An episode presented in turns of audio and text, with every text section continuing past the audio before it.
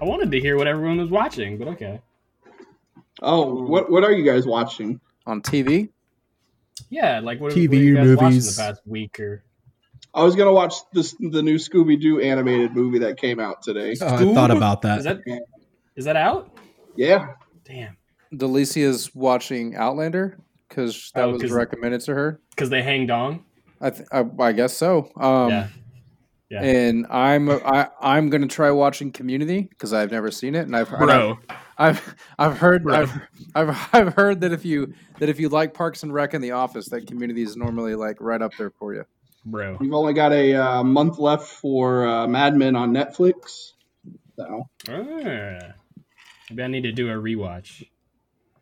I'm not. I wasn't in on Mad Men. I mean, I watched it, but I was not like, oh my god, this is the best thing that I've ever seen. When it was on, I never got into Mad Men. Oh, I don't know how, man. It's one of the best shows in the last what ten years. Is it just Christina Hendricks? It's it's not just it's not just Christina Hendricks. It's John yeah, Hamm right. being it's a real so asshole more. for five seasons. So Christina Hendricks puts so much, mm, you know, so much she carries plot. so much, so much plot. She does carry a lot. Lots, Lots of plot. plot. Lots of plot. It's plot. Huh?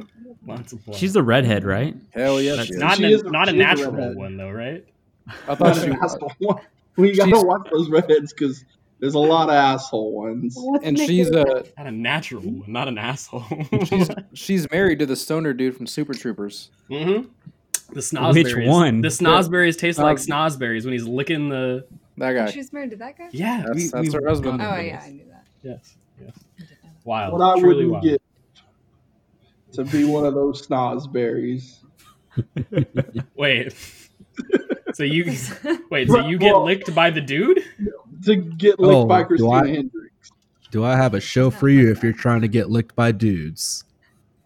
Talking about Oz? Hollywood. Oh, that's that new one on Netflix, right? Yep. Yes. Seven With episodes man, Jim long. Parsons, oh. Jim Parsons. Man, let me tell Antonio. you about Jim Parsons cursing. I'm a Jim Parsons fan. Yeah. Well, I'm I'm like excited him. for H B O Max at the end of this month, just because I kind of want to watch The Big Bang Theory finally. What does H B O Max give me that H B O Now doesn't? Apparently, there's going to be a bunch of shit that's not on H B O Now, or even like H B O like Go or whatever. Wait, I've said this before, but I'm going to be the person who creates who creates the thing that like. gives you one login to all of these services, and I'm just gonna reinvent cable.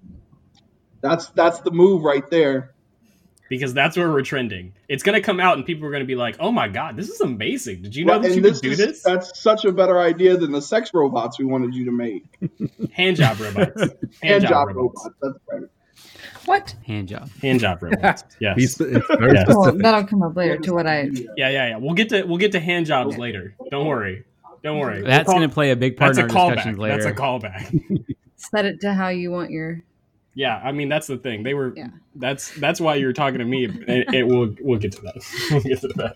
I have a lot of questions for everyone here. I'm going to start with Derek. Derek, hmm. when I say the word Superbad, what's the first thing that comes to mind? The, uh, the dick drawings. Yes. Because our... Because I remember we used to give Brandon, when this movie came out, we used to give Brandon so much shit about it because that seemed like something that he would do. Yes. Yes. The Brandon character, used to draw dicks? The, yeah.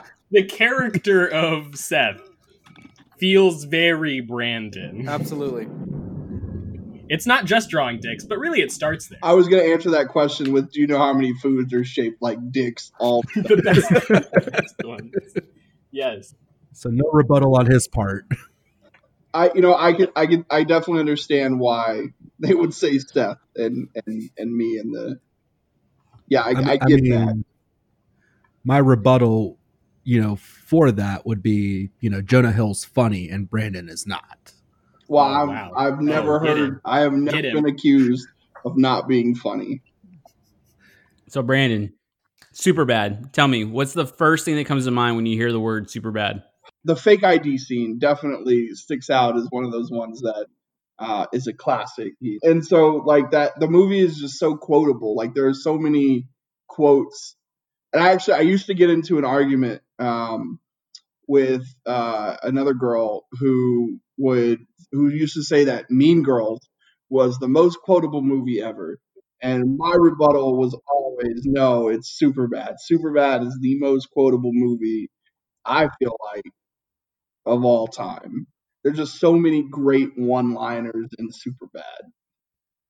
I feel like Anchorman was up there for a while, too.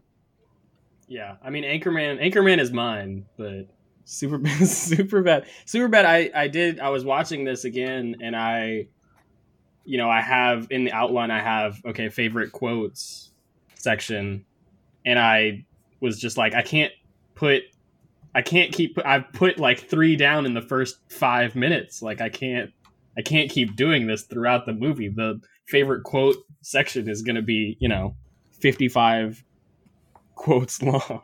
Well, just real quick, just like amongst our circle of friends, you know, uh, I'm not sure how many of you guys remember, I think maybe Brandon will, how we just use D T F for anything. Like, hey, do you want to hang out this weekend? Yeah, D T F. Like, I think I think we, we still use D T F for pretty much anything that we're down to do, but we take, yeah, you know, obviously but now it's down the to literal do version of it. And I just remember, uh, in college, I was hanging out with my friend. Uh, I'm not. I assume we're not naming names on this in case they don't want to be recognized.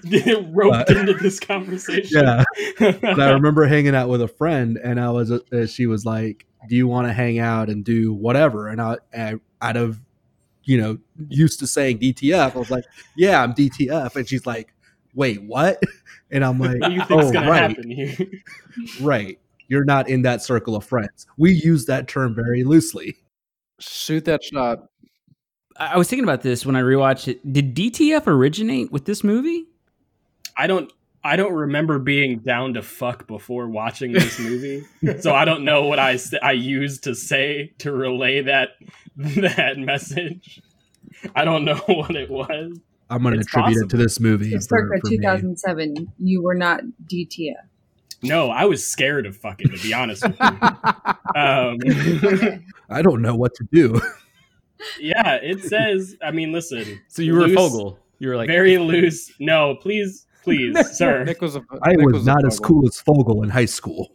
I, exactly, exactly. The balls to get a fake I D with one name on it? I would never. I would never. Are you kidding me? And to wear that vest? He was rocking that vest. Anyways. Look like loose a internet research says down to fuck in use since two thousand seven, having being mentioned in the film Superbad. So at the at the very least, propels it into the national conversation, the lexicon. That's wild. I didn't even Pop think about that. Pop culture phenomenon. Jen, yes. When I say Superbad, what do you think? We're talking scenes. Mine is when they come off the bus after Seth can't find anything to wear, so he has to go into what's his face's name in the movie. Evan. Evan. Evan's dad's, dad's closet, and they come off the bus, and then they see Fogel also wearing the vest, and he's like, "What the fuck?" Well, now it's it. Yeah, yeah. They just we, come off. Look, they come off of the bus just like full vibe. Yeah, in, in slow motion, yeah. Like with music. I think there's some music sting. Yes. Yeah. Until the end, like that's kind of their high point. Yeah. Antonio, what about you? I mean, I kind of go back to that. There's just so many quotes, and I go back to that D T F. Um, The and I know we're going to talk about random, you know, cameos in there. You know, another one of those is that people never forget by is it Dave Franco? Yes. And it's like how yes. often do we do that? That do we yes. go back to that? Anytime we don't want to let any one of our friends forget one of their low points, which is very so, often. Very often. That's how you got. You have to humble your friends. Exactly. You don't let your friends know what your weaknesses are. Wait. All right, Nick. I think of, uh, I don't know. I mean, I in my head, when I hear Superbad, I'm like instantly transported to like the senior, my senior year of high school. It's not like a, it's not, I don't think of a scene necessarily. I just think of like the vibe of high school, really, which is, I mean, you know, like it's, it's, it's obviously very present throughout. Like this is, this is the movie that I feel like got me and my friends the best, essentially. That I right. like it was crazy. Like I saw myself and the people that I knew up on the screen, and that was like the first time that that had that had ever happened, really. you had people in your life that you could identify to each character and say, oh, that reminds me of so-and-so. That reminds me of so-and-so or so. Right. Right. So-and-so right. would say general, that, I, you know? Yes. Yeah. yeah absolutely. How about you, Ryan? What do you, what's the first thing that comes to your mind when you say the word Superbad? Superbad was the first movie I ever saw at Alamo Drafthouse. So like I, it, it'll always be not a sponsor. It'll a sponsor, always be that thing where I'm like, first movie I ever saw when I moved to Austin, the first thing I did was we went to the movies and saw Superbad because the thing that stuck out the most was the trailer. It was one of the first movies that I had seen where the trailer lived up to the movie. And so when someone says Superbad, that's exactly what I think of is, fuck, I wish they made trailers that actually matched how good the movie is. And in rewatching the movie, I actually watched the movie today, and God, it just from from the get-go, it's quotable. Every, like the first hour of this movie, you can almost not recite because you know the lines, but you know what joke is coming because it just makes so much sense because half the things that they say, you kind of say in your daily life. Like, I mean, I don't know. We, I know we don't say D T F, but like when we, when we hear that, we know what it means. And I forgot that it like came from like this movie. So yeah. That's what I think of. And so it's interesting that you say that it's the trailer that brought you to it. Um, For me personally, I'm looking at the release date right now, August seventeenth, two thousand seven. Last time I was in Mexico is the month of August, two thousand seven. So I missed out on the trailer and everything. Uh, so for me, it was kind of word of mouth. I think this is, prob- this is probably the last era of movies where YouTube still isn't a thing. You're not really having, I guess, not readily access to movie trailers and everything. So you're relying on, we're starting school probably what, two or three weeks after this, we're starting our senior mm-hmm. year of high school. And so God, the buzz know. around talk is the buzz. Sorry, Ryan. No, you're good. You're good. So we're, I'm going back to school and all of my friends at the time, except Derek, because hashtag I hate Derek, are talking about how great Superbad was, which, you know, again, it kind of goes back to w- probably one of the last eras where we'll go based off of word of mouth uh, in a social environment to figure out, oh, I need to see this movie to see what the hype is all about. Because um, I know I was not with Derek, Nick, and Brandon to see this movie. Yeah, the yeah. word of mouth, the word of mouth thing takes, because this was pre-Twitter, pre, really, I guess, I mean, Facebook was around, but it wasn't the phenomenon it is today where everyone talks about everything. So... Yeah, yeah, this had a, to be word of mouth. There's a great MySpace line when Joe LaChulio is like, "You guys, you guys on MySpace?" That's right. I was like, "Oh man, this is a two thousand seven movie." Okay, all right, yeah, MySpace. You're mentioning this was going into your senior year of high school, and I was when I was rewatching the movie, I was I knew you guys were either senior year of high school or just graduated or somewhere in that in that realm of time. And I really appreciated the fact that Seth Rogen threw in the Zach Morris line where he was like, and she dated so-and-so. He looks like fucking Zach Morris. And I was like, okay, someone my age knows exactly what the hell they're talking about. So I'm I'm glad that they kind of, when they wrote this movie, they they included, you know, several different generations, I guess. That's good. Yeah, I was wondering about that because, I mean, obviously, you know, like the, the thing for me, and I think for a lot of people, you know, uh, here, I guess, that the majority is that it felt very targeted because we were literally living what was happening on the screen.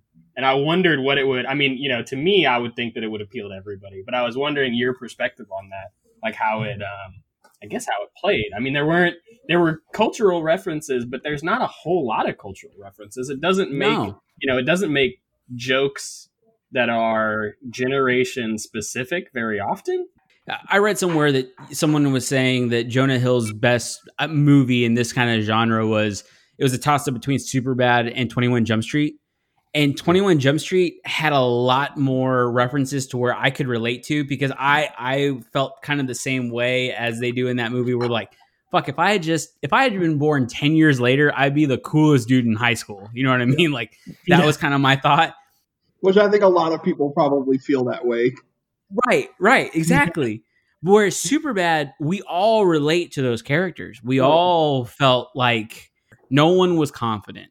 And I think that's one of the greatest things about this movie is you see their confidence build throughout the movie kind of like Fogel towards the end, you know, when he's just like, fuck it. He sees that girl dancing. He's like, I'm just going to go do it. I don't care. These cops think yeah. I'm cool. So I am cool and I'm going to go for it. I'm McLovin. It, it, I have an alter ego now. Right. I have an alter ego. I'm Shoot McLovin, shoot. you know? Yeah. That's, that's exactly why I'm not McLovin. Exactly. Right there. That scene right there. That's why I'm not him. I think this movie for me at least holds a special place because of all the things that you guys said, but also in two thousand seven, I was working at a movie theater and when this movie came out, and I remember that weekend uh, I was working the, like the entrance where we, the, the ticket taking stand. I remember like thirteen or fourteen people from high school, like, oh, hey man, what's up? And I'm like, oh, hey, what are you here to see? And they're like, Superbad. And I'm like, don't even worry about paying for a ticket. I'm going to just let you in. And we just let in a bunch of fucking people. And you check the ch- we got in trouble for it later, but it was, it was just, it was one of those things. Like it was, it was necessary to let just like my right. fellow high school kids in to right. see this movie. Doing a public service. Exactly. Yes. This movie was that, was just that good. Jen was, Jen was saying, we, we had talked about how we had first seen this, the, the circumstances under which we first saw this movie. And she said that she watched it on D V D. And I was like, I'm and pretty sure Brandon. I, Brandon, Brandon did not get her in, but I was like, I'm pretty sure that Brandon just like got me in to watch this I movie. I feel like he was just like, listen, you need to watch this movie. That's because Brandon could do whatever he wanted at Metro because they couldn't fire him. God, it was a beautiful time. Under under under these circumstances, I I was very appreciative. I mean, I was always very appreciative, but especially for this movie. For us, for our kind of generation, if you were born mid-eighties, early nineties, this has to be like the number one coming-of-age movie. Like, like when I talk when I talk to people a bit older than me, or like I ask, like, you know, what what do you what what's the one movie that like defines high school, and they go back to like Fast Times, and I'm like, you know, Fast Times is good, you know, it's a classic. You watch it, and you're like, oh yeah. But it feels completely dated. This being thirteen years old, to me, does not feel dated really at all. As, you know, like a as a teenager or like slightly older, then like this is this is foundational for you, essentially, because this is right. before all of the, you know, like for kids who are younger than us, you know, it's a whole different thing and communication is different. And, you know, you, you watch like eighth grade or something like that. And, and you see yeah. like a completely different Um, social sort of environment, and you see something. You watch these movies that are later, that are or, sorry, earlier, I guess chronologically. You know, you watch Fast Times, you watch Dazed and Confused, you watch, you know, Ferris Bueller or something, and you're like, okay, well, that's what high school used to be like. And this right. is just okay. This is like you're saying. This for me, you're you're probably right. I mean, I think this is my number one. This is my number one coming of age movie. Just just. For the reason, I mean, not just for the reason, there's there's a million reasons, and we'll probably get to quite a lot of them. But I mean, especially because this is this feels very targeted to me. I throw this movie into like the single day movies. Like you have uh, Ferris Bueller, you've got uh, Dazed and Confused. The entire movie takes place in that one day. I, I know it's weird to say. I mean, obviously, Dazed and Confused seems like the most realistic to happen in one day, but I feel like Superbad, that could happen in one day. Sure. Where you're like, yeah. you know, the entire movie that takes place, it it it, it doesn't feel far-fetched. Whereas like Ferris Bueller, you're like, that shit wouldn't happen. Like you can't you can't fit in all that in one day. And the parade, we, we just, are you kidding me? God, that's like my dream right there. Yeah. Derek would totally sing in a parade. I could see Derek doing it. He'd absolutely do it. I would, but I think the most I ever did when I skipped school was when, when I went to go see Spider-Man three, and that wasn't worth it. Is that is that when you when you slid off the road? Yeah, leaving your house. Yeah. Mm. Well, that was your problem with that day, not Spider-Man three. But I mean, I think that this movie, just for me, it just resonates so much because it, like you said, it.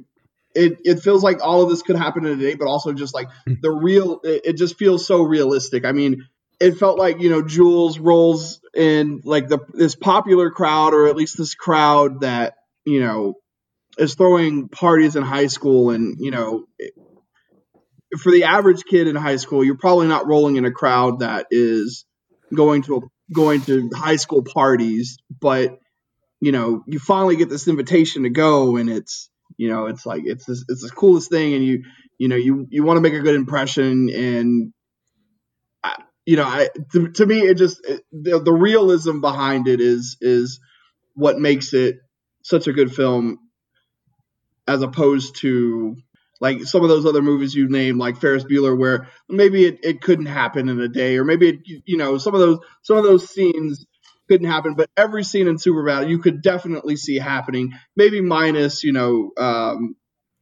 you know Fogel and the and the cops, but right, right.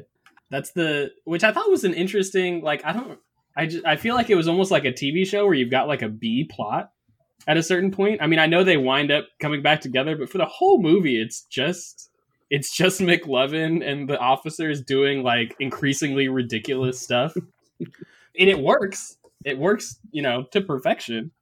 Yeah, my cop ride along was nothing like that. No, it wasn't. It's probably didn't get to... it's probably it's probably different from the backseat. Oh. That's not what, that's not the occasion I was talking about, but okay. That was a separate occasion. Yeah. None of my ride-alongs have wound up like this. At, at the time when I saw this movie, I knew who Seth Rogen was because of Freaks and Geeks. So I, I knew who Seth Rogen was. I kept wanting to go back. Like, why are they focusing on this other guy? Why? Bill Hader's just fucking hilarious. Yes. Is just so good in this movie. And I and then I remember watching Tropic Thunder and being like, oh, it's the cop from Superbad. Huh. I didn't really watch a whole lot of Saturday Night Live at that point. But I, I just rewatching him, just he's so good. He's just so, so, so good.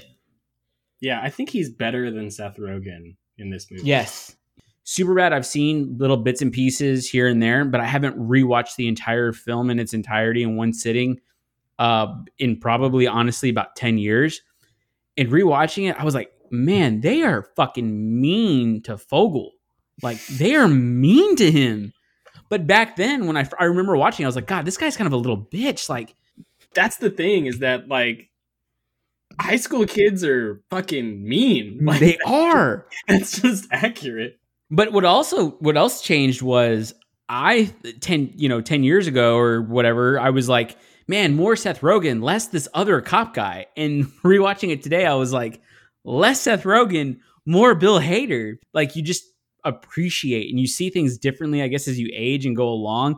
But yeah. This whole time I, I was rewatching it, I was like, man, they're I was like, Seth's really mean, or or Jonah Hill's really mean to Fogel's character in this yes. movie. Yes. Like, wow. You can't call him what you called him anymore.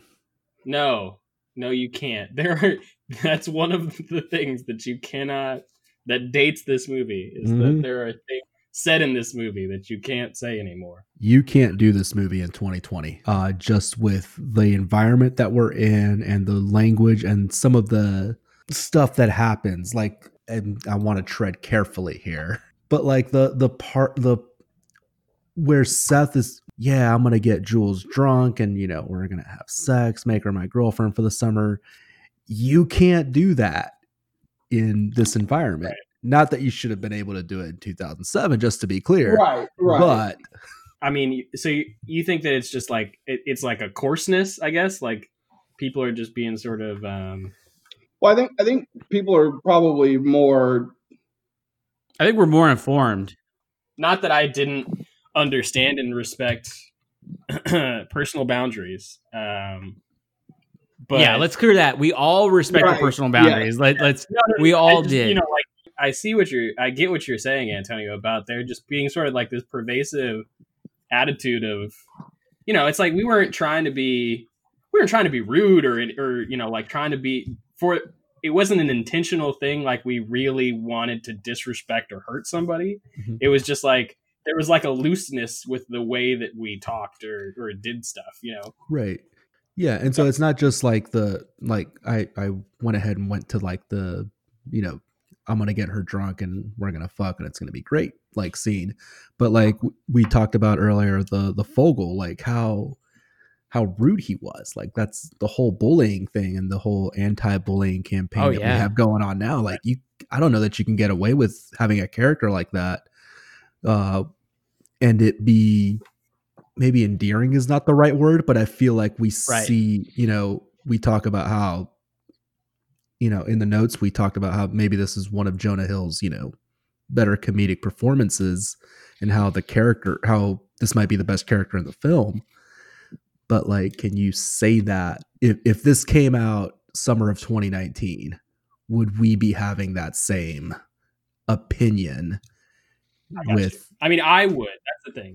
I would, because. And so people of our generation, maybe, but like if right, but, this is geared towards a twenty nineteen seventeen year old kid, right? You know, right. And are they having the same would, opinion? I don't think that would work.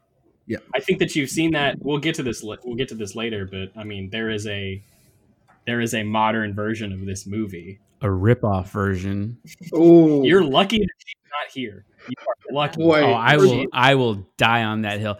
We're going to talk about it later, but I don't think that it's fair to call this movie, that movie, a ripoff of. We'll get, I, all I'm, all I was trying to say was that yes, we'll we'll have this discussion. That it oh, sounds like there's a lot of meat Can on I this bone. Is the only female here completely different?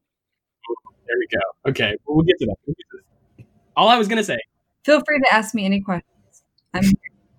I want to ask Jen a question, but Nick, I want you to finish your thought. Well, all I was all I was going to say is that that character doesn't, like, that sort of attitude doesn't exist in that movie.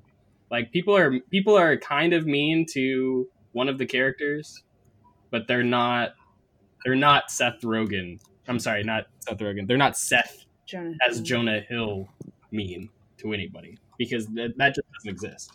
Bringing the conversation kind of back to this movie not being made now versus back then, uh, I think Michael Cera, at some point, his character is like, "Hey, man, you can't, you can't say things like that." And yes. I think that, I think that at least that would that that's a real character for now, in that you have that friend that is so is hyper aware of things that you cannot say because they're offensive or they're. You know, they're uh, they're not politically correct, I guess, would be the best word for that. Um, I think Michael I think Michael Cera's character was probably ahead of his time in terms of. I think and, yeah. and I wouldn't say ahead of his time, because to be respectful to a woman in that position is not necessarily ahead of their time. Like, that's what you should yeah. do. I think that in today's in today's society, we look back at that and we're thinking that's how we should have always been. Yeah, no, of course. I related to Michael Cera's character. Hey, who who among us? I mean, he takes exactly. it to the. That's the thing, is that he extends it out. He extends like a normal sort of like reasonable way of dealing with situations or thinking about situations like this, and he extends it out into this awkward sort of Michael Cera zone where it's like, I still like she's obviously. Wanting uh, and again, like she does say, "Oh my gosh, like I'm sorry, I don't remember the things that happened last night." No, it, right? So it, it it's for the best, but there are situations, and you know, it's like he's he's he's always concerned that he's not actually receiving the signals that he has been clearly getting. Like she is right. very clearly interested in him. I'm not just talking about like when she's drunk. Like she's she's very clearly interested in him, but he's like he's like, "Oh yeah, I don't know how me and Seth, you know." We're, we always do stuff together. I guess it'll suck in college. Derek, you had a lot of girls hitting on you in college. In I was going to say, Derek, Derek, who did you identify with here? Was it was it the cool kid? I don't I don't even know. Like I was. I, did you you could you couldn't find anyone. Our re, our resident hunk. I, I was definitely not the cool kid. um. So I, I thought I thought that Michael Cera's character really brought balance to everything, because. There's definitely people, I mean, in our own friend group that I, that like Brandon said, you know, you can relate to the characters. Um, I don't know, man. It's, it's definitely, it, it definitely reminds me a lot of high school for us, but I don't, I don't think anybody goes through high school thinking they're the, thinking they're the cool kid. Um, I think everybody in their own mind kind of feels like they're like, they're a bit of, they're a bit of Michael Cera's character. They're a bit of Jonah Hill's character. Um, cause I mean, shit, we used to, I mean, we used to go to the gas station and get gas station hot dogs in the morning before school. And like, it was the Fuck same, yeah. it was the same conversation. It was the same conversations, or we'd go pick Nick up at his house and then drive to the McDonald's closer to his dad's. And it's, the, yeah, it's yeah. the same before school. It's the same. It was the same type of conversations. And I think, um, you know, for us, I, I think it hit at the perfect time because that was, you know, that was like our senior year before we went off to college and everybody went their separate ways. I mean, we're still obviously, you know, together, but there was that, you know, it's, it's right before you go off into that great unknown and you don't know what the next couple of years are going to be like. And so that resonates with you at that, you know, that final scene at the escalators at the mall where you're like, oh crap, you know, this is, this is us. It resonated with me because I was like, because I mean, Nick's super smart. So I was like, all right, he's going to go to U T and I'm doing the military thing. So I was like, you know, what if we don't stay in touch? I mean, obviously we did, but even like, you know, people that were like, you know, like, like Brandon Antonio, like, like we're all still, all still friends and everything, but there's definitely that great unknown when you're eighteen and you're about to graduate and you don't know what the next step is. So that's, that's something that we didn't really, haven't really addressed because obviously this is for, first and foremost, like a really, really fucking funny movie. But so the thing that I feel like you're saying is that the thing that really amplifies the way that this movie hits you is the real sort of emotion in the background. Yeah. Yeah. It, it, it, it skims the surface of being very real. And it, you know, it's not till, it's not till the end of the movie that you realize when the, you know, when those days are gone, you know, you're going to, you're going to miss them. It's like a, it's like the quote from The Office. I wish there was a way to know you're in the good times before you, while you were still in them. Right. That's the right. next tattoo I'm getting, See? by the way. So, cause it's so, true. Yeah. Not, Don't now, make fun of me. Now, I know do, y'all are all laughing inside. Now, now, do I think there that I'm laughing on the outside? Like, do I think that high school, high school was the best time of our life? Absolutely not. Like, no, not, fuck not, not, not even, not even, sure, sure. Not even it close. Was fucking terrible. We're all doing pretty damn good compared to where we were in high school. Um, that senior year where, where, you know, you're going off in the great unknown. Shit, I remember, I remember specifically, there was a conversation with Brandon when we were driving home one day and I was talking about like, oh yeah, like I'm going to, I'm going to join the military. I'm going to do this afterwards. And I remember Brandon telling me like, oh, you know, I'm like, I'm surprised that you have such a solid idea of what you're going to do next. And I was like, I was like, I don't like, I don't really know what I'm doing. I was like, nobody knows what we're, nobody knows what we're doing. It's all the great unknown. And I think that, I think that Superbad captured that at the very end. I think about this movie as very funny. I know I keep going back to this, but like all of the things that the, the things that really stick with me are, are the funny bits. But I mean, it's just surprising that they were able to make this sort of have some emotional depth and convey that sort of thing. You know, I, I put in the outline something talking about, you know, like normalized talking about emotions in male friendships, which is, um, you know, something that we did as high school kids. You know, we, we had our, we had did. our, we had a, we had a, we had Denny's runs, late night Denny's runs where we, where we talked about, talked about our feelings. Um, but it's just, it's crazy to see that depth in this, this kind of movie, essentially. I mean, you know, the other movies that sort of come out around now that are from these sorts of people, or even like even other, you know, we talked about other high school movies, coming of age movies that are comedies that don't have this depth. And it's not even like a forced depth. That's the thing, is that this feels very real, very real. And yeah. I, you know, we keep coming back to this word, like this feels like accurate to real, you know, like this feels lived in, this feels all of these things that are just, it just felt true to me as like my personal, you know, the things that happen, but it's not, that's not easy to do. And it yeah, does it's not Booksmart where it feels like, like it forces the whole ooh, deal. That's ooh, right. I did it. Ooh. I threw it down right now. Boy. I'm going to go there. Antonio, okay. you, you, I know you're on my side on this. I know you're on my side on this. You know what? I liked Booksmart. I, you know what? I did too. I, I really did, but the whole time, and I don't know if it's just because Jonah Hill and Beanie are our brother and sister. And I just kept thinking, God, this is kind of a rip. It was a great movie. It, it really was. I, I really enjoyed it, but I just kept coming back to Superbad. And I think, I think, you know, I mean, and Olivia Wilde said that, you know, like this is not a Superbad remake, or this isn't me trying to do Superbad. And this may also sound sexist, but I, is it, is, is it harder to do female led comedies? Yes. Wait, harder, harder because, because what? Because the, Here we what, go. Wh- why? Why would it be? No, I'm, why would it I'm be asking harder? the question. I'm asking the question. Is it harder to do female-led comedies? Because, like you said, I mean, we're talking about Superbad, and like Superbad has obviously this comedy on the top surface, and then underneath it, it has like this emotional, this emotional ride, whereas Booksmart, there is there's an emotional uh, confrontation, but it just it doesn't feel it doesn't connect as well as Superbad did. And so, like, is it harder, I guess, for these female-led comedy? Was it harder for this because was it harder for Booksmart because it was female-driven?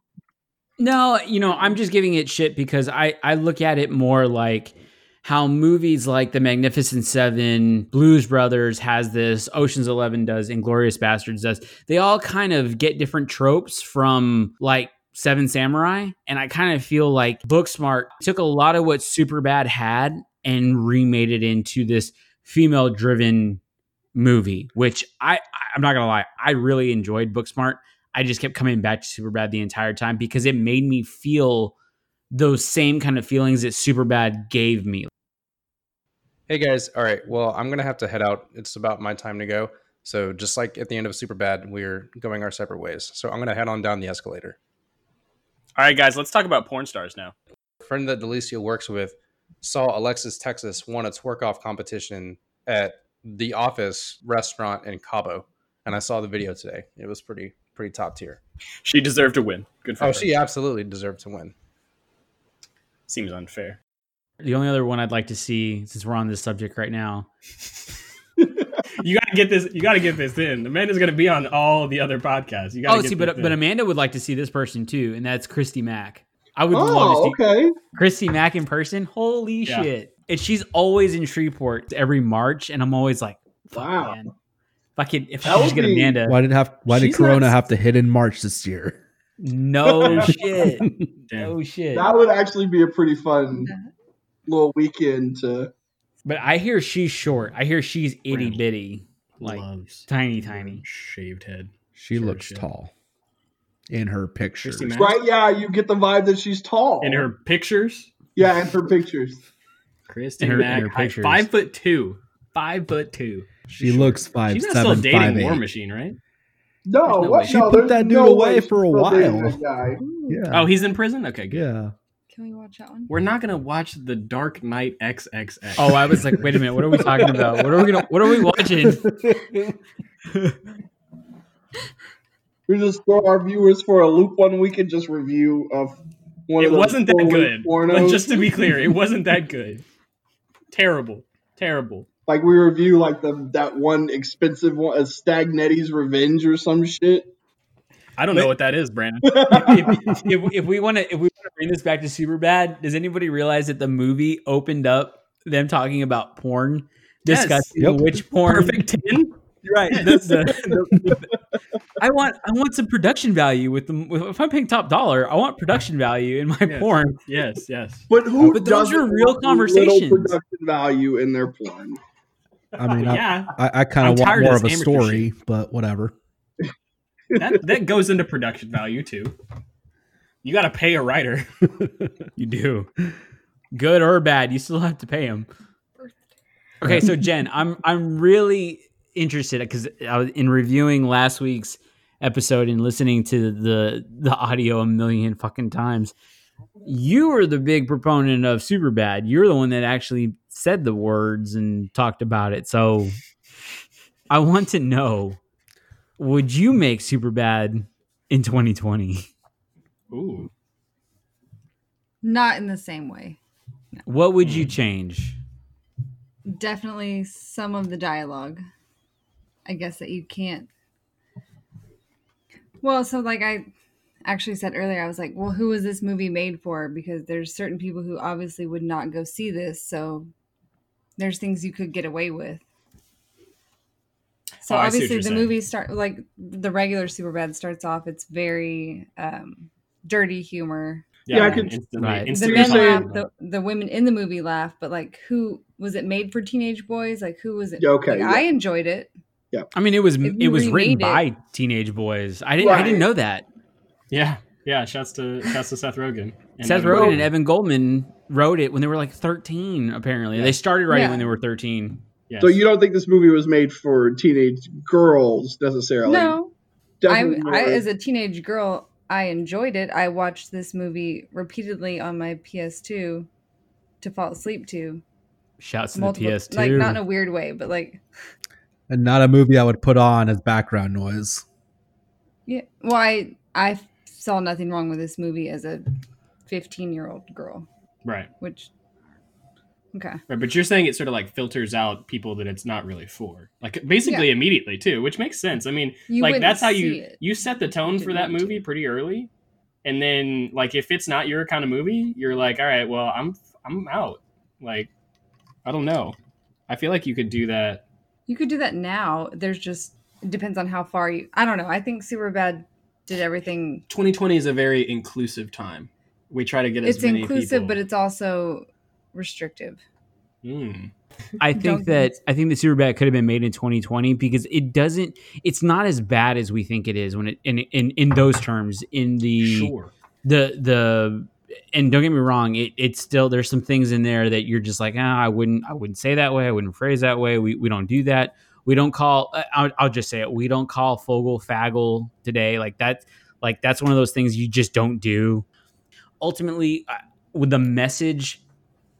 Is still appropriate in this day and age where they didn't go through with anything. There was no, you know, at at the end of the day, Evan's character was very respectful to, to in the circumstances that he was put in.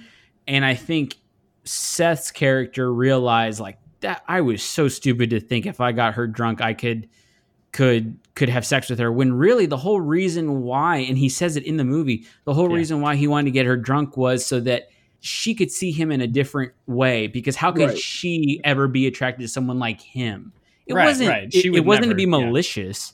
Yeah. Yeah. You know? Yeah, of course. Of course. It was just like, what, what could I possibly do to make her even consider being around me? Basically. Exactly. Exactly. But I think I think the conclusion, though, that he takes it to in that particular scene where he's like, so I'm going to make her my girlfriend. And that's what he says. It's like three solid months of pounding vibes before college. Like, I think that's where, you yes. know, you, yes. you, you get the, oh, we can't do that these days kind of thing. Yeah, Jen, right. Jen well, did note that when we were talking about this, is that, that that whole mentality is real rough. Well, that and his entire character was all talk.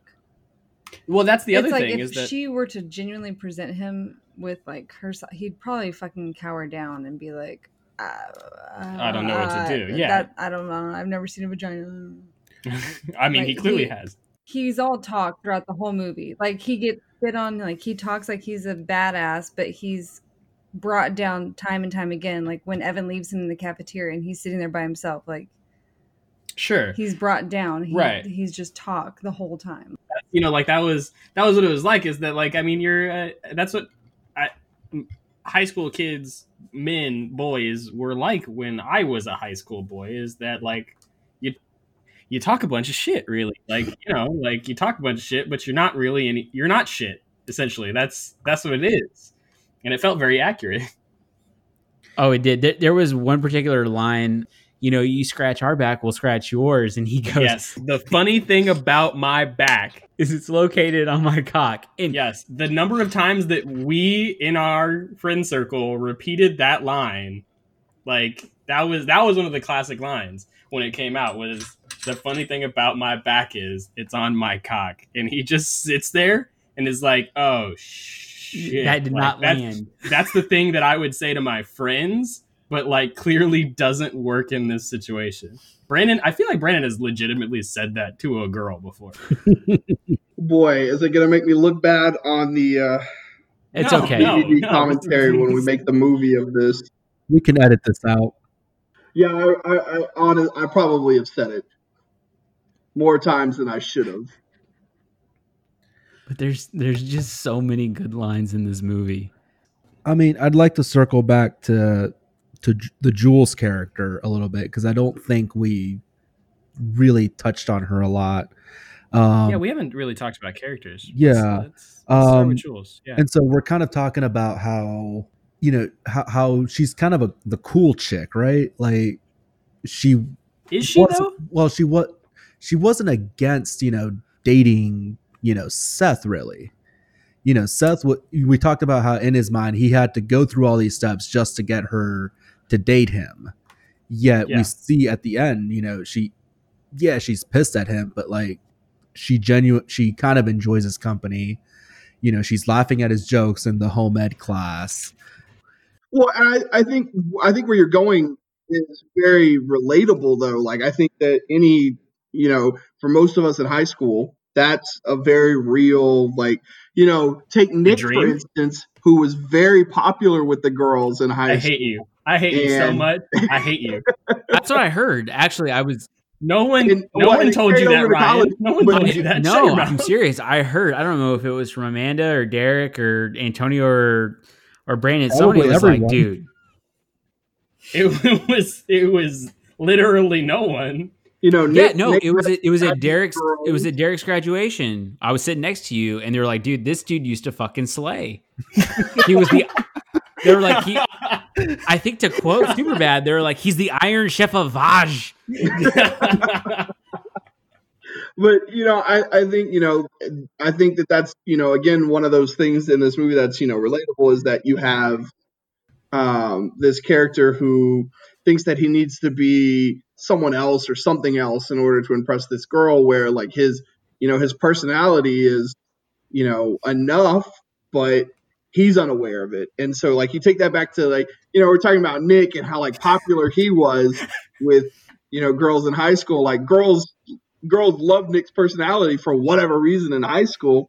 But, you know, Nick probably was pretty, well, I know Nick was pretty oblivious to it.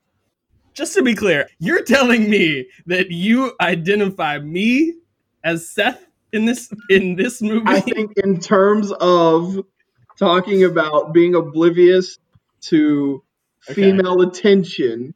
Oh, you were the Seth. Mm. Mm. Nah, you were the straight movie. Evan. Yeah, Evan. Then, I mean, I'm, yeah. I'm Evan. I'm Evan. Evan God damn it. it. And I'm sure and there were a little Fogel in there. Every guy has been Evan at one right? point or another.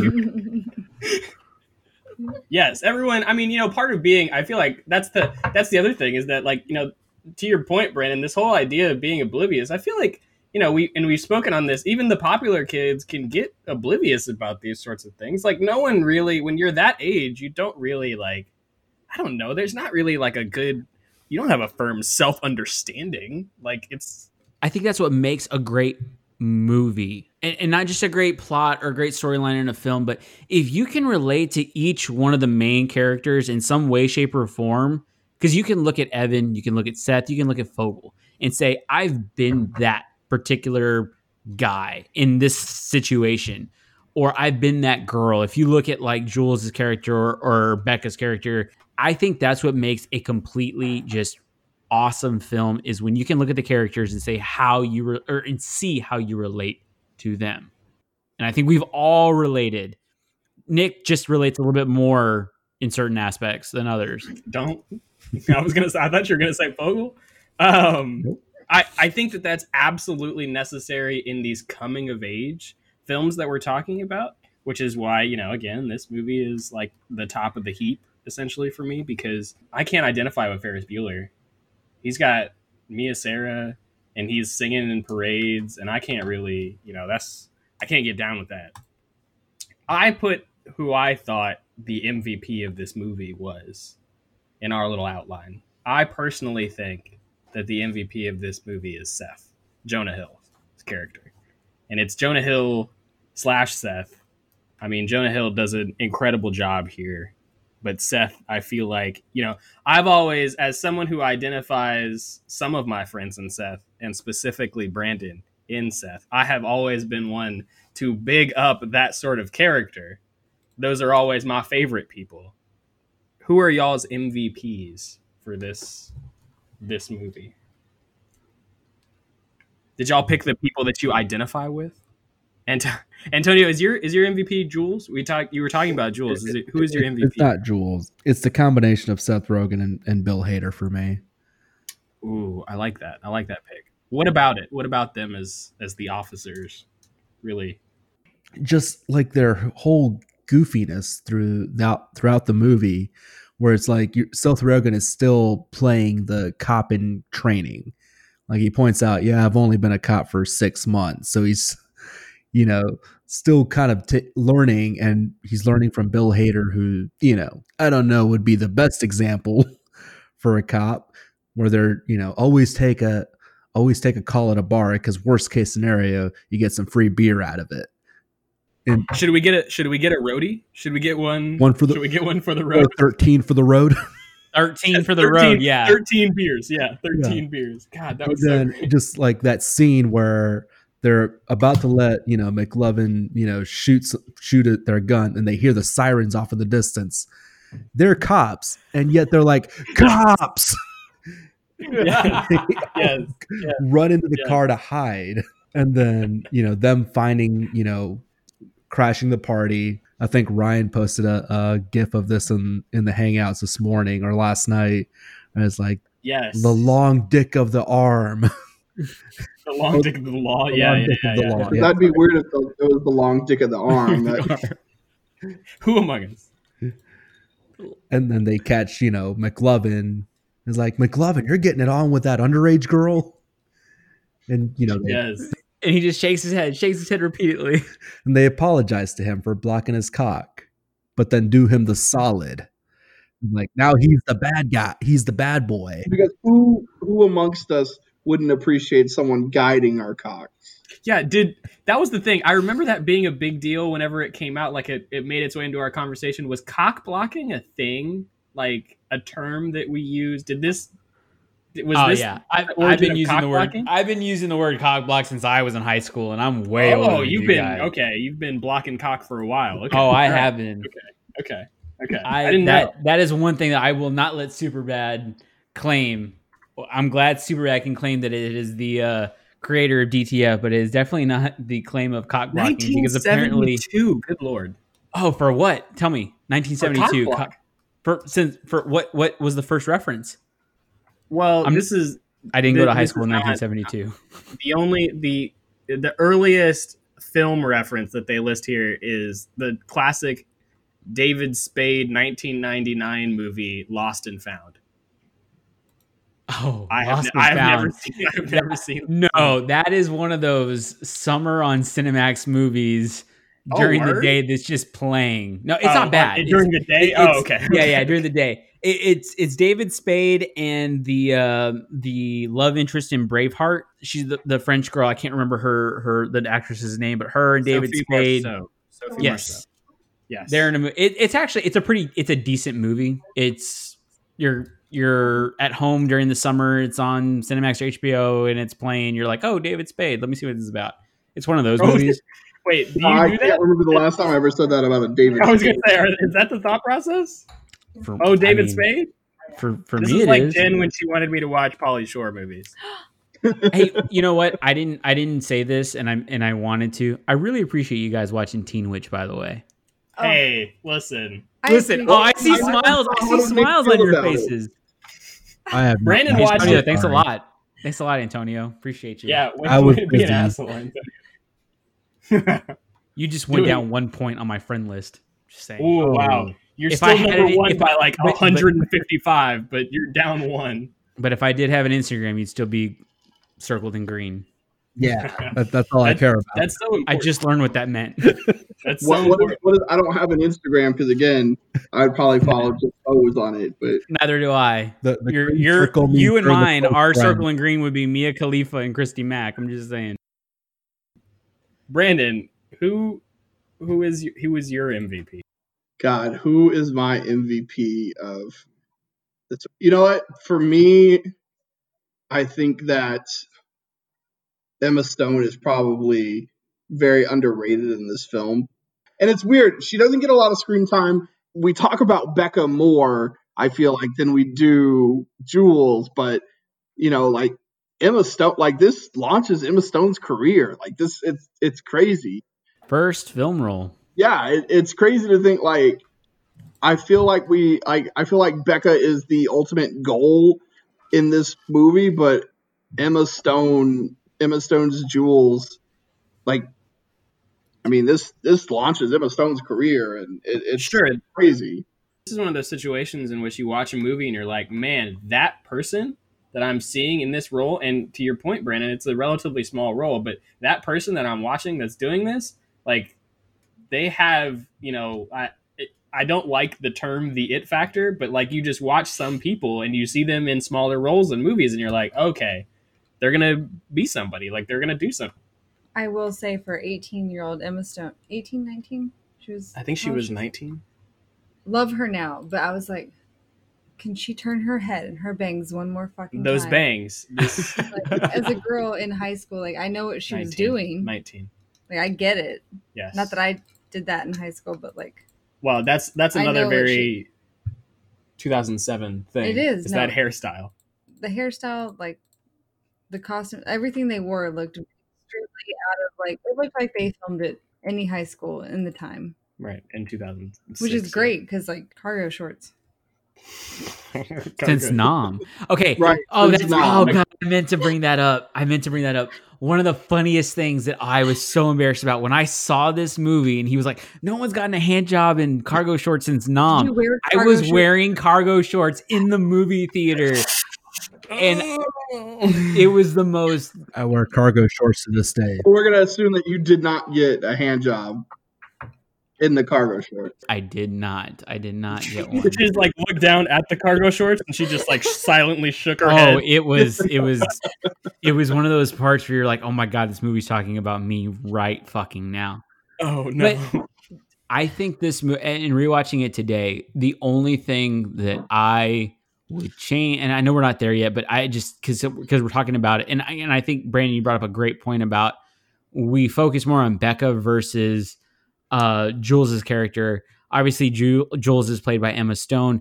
Becca's played by Martha McIsaac. And the only other movie I can think of Martha McIsaac in is uh, oh, that the horror movie, the one, the last second house on, or the yes, last house, house on the left. She had a, a, a smaller part in there, but it was a very effective part for the movie. But I kept thinking, would this movie have been better with Anna Kendrick in that part? Oh boy, interesting. interesting. Boy. So like.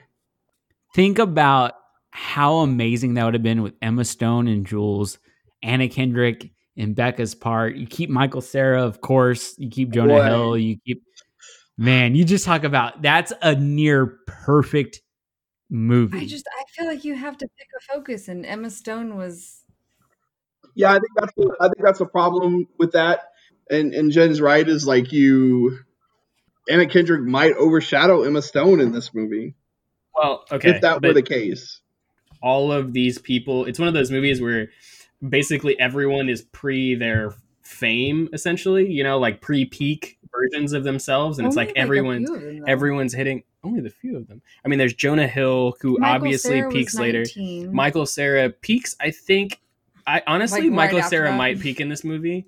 Um, to me, I'm I'm a big fan Pilgrim. of Scott Pilgrim. Yeah, yeah, Scott Pilgrim. Yeah. So I think I think it's it might be Scott Pilgrim.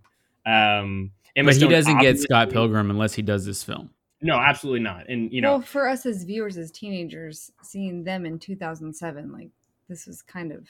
Well, that's what I'm saying is that like if you saw if Anna Kendrick was in here, I think that would work because it's like it's like a pre. You know, I don't know if who's seen Rocket Science, but like she was pretty young in Rocket Science, and it was one of those again. It was one of those things that I'm speaking to where it's like you could see somebody and, and know that they're going to be somebody else. And I don't think that she would necessarily overshadow. I think it would be one of those things where, you know, it all sort of contributes to the whole. Everyone is very good in this movie, but they don't outsh- outshine each other. You know, it's not like a, oh my gosh, like I wish, you know, I wish, um, I wish Jonah Hill didn't do as good of a job, you know, so that Michael Cera could, could, you know, give some more. I think it just, I don't know. I think Anna Kendrick's personality, I think you're right. That's a, that's an interesting, you know, we're, we're not there I'd like yet, to see her in the I, Yeah, we're not remake. there yet, but I had to. I think it, the remake of Superbad? She's only thirty-four. She's I only mean, thirty-four. Right, since we're, since we're remaking like, Scarface, we might as well remake Superbad. I've never seen Scarface. You haven't, Antonio. How are we going to do a movie podcast? This is what's going on right now. Good Lord. My M V P of the movie is Christopher Mintz-Plasse as McLovin. Okay. He just, he doesn't come into the movie until like fifteen minutes into the movie. And he just starts coming in, just fucking guns a-blazing. Just, what's up, gangsters? I mean, just everything about his character. To me, I think that's what's aged the best about this movie. Looking back at it from two thousand seven to now, he's he's fucking hilarious. And he was like, sure, the peer pressure of, well, you got to get us alcohol. He he goes through it. He does it. He delivers on it in the end. I mean, he's not embarrassed to his friends, which I thought was really cool. Like when he was, I don't remember the the the character's name, but the super hot girl is wearing like the G-string in the hallway. He checks her out and he's like, I told her what time it was or whatever. Like, that's fucking funny because you had that friend that just didn't give a shit and would tell you his most embarrassing moment. I'm just like, McLovin is just, to me, my M V P. Just everything about him, his character. No, I agree. No, I. Yeah, Jennifer. Do you Jen's know? on my no, side. No, no yeah. Jen, well, yeah. Everything he did in that movie, if you look at obviously how old he was. And I seventeen. did watch, yes, he was seventeen. Like he did all this like baller ass shit as like a yeah. random yeah. ass kid who like got shit on by what were his friends, and like he didn't flinch once. You they did. were mean as shit, and he just did not. You did. What did you say when you were watching? You were like, it looks like he's he, he's looking down to walk towards his mark. He did. He looked like he like. But that's part of the that's part of the charm of because he the, was seventeen. Right. He was like a, a, little, baby. a little baby. But the character himself stuck up for himself in only certain ways that someone who has had friends like that can't stick up for themselves. Like, oh yeah, so we're going to room together or whatever. Why don't you go cry about it? And it's like, I've said yeah. that before. I've been that guy that has said, why don't you go cry about it? That's how you have to, that's how, that, that's the only way to survive, he essentially. He was the only character I feel like that never showed like true weakness besides like when he got, and he was like, what the shit?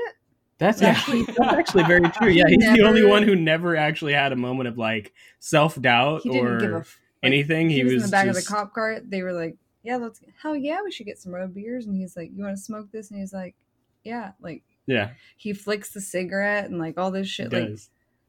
The classic when when the car is like on fire and they're all like standing there watching it at the end. And he's just like, can we, should we, should we shoot it? Like, yeah. Can we? Can I don't we know. Shoot at it? I don't know. Can you? and then he and then he turns the gun and starts just fucking unloading yeah. the magazine on it. Just like zero zero fucks given. He does it, and that's actually you know that was his last scene in the entire movie. So I'm glad they they ended because I know that was the one thing I think we talked at the beginning or in our conversation about how that storyline kind of felt a little bit different from the rest. I'm glad that that's where all three of those characters ended. You had Seth Rogen's character, Bill Hader's character, McLovin's character just end right there with that just like triumphant. We set the cop car on fire. Fuck it. We don't care. Who gives a shit about tomorrow? It is what it is. And then these guys go on to tomorrow. I really appreciate how they wrote that into the movie. I will say, I think McLovin's character was like super necessary. Like Seth and Evan had their... I don't know, like they're back and forth. Like Evan was like nice and like kind of like, I don't want to say a bitch, but like he was kind of Seth's bitch. And then Seth talked a big game. And But you're right. But we, I think we've all had those I, groups of friends before where you have like the two main like kind of alpha dogs of the group that they think they're big shit, but they're really not. And it's always that third or yeah. fourth guy that that that McLovin type that's like, fuck it, I'll do it. You know what I mean? Oh, and in this movie, it, it was very much like that, but in the most nerdiest way possible, which makes it just, to me, all that more enjoyable. And he did everything kind of on his own. Like he said, fuck it. He went and got the alcohol. He like rode with the cops. Like he did this shit. He ends up fucking that girl, like, and it's just like, all right, what up? Yeah, like he did it without complaining, without bitching, without being like, I don't know. He is the no, that's true. I mean, okay, that's the thing. The I would never, I would never, I would never have. That's why. That's legitimately. That's why I was like, listen, do not compare me to Fogel because I couldn't have done anything that, like, in high school, I wouldn't have done any of that shit. Okay, first of all, I wouldn't have gotten the fake I D. Second of all, if I had the fake I D and we were standing outside and we were like, oh my God, I don't think I can do it. Like, I have to buy like one hundred fifty dollars worth of alcohol. I would not have gone in. I would well, have st- stood outside in the parking lot and been like, you know what? Honestly, fuck this. Like, I'm going home. You guys we can't know you're me. Evan, though. Yeah. So, so wait, wait, wait. What did you just say? You guys can't make me. Isn't that what Fogel says in the movie? He does. He does. What do you do about it? So you are like Fogel. Yeah, exactly. So you are Fogel. Wait, okay. wait. Antonio, help me out with this. He just definitely, he just admitted Nick it. Is definitely Evan. If if yeah, if Nick would be Evan if anyone. So he carries a condom and lube, is what you're saying.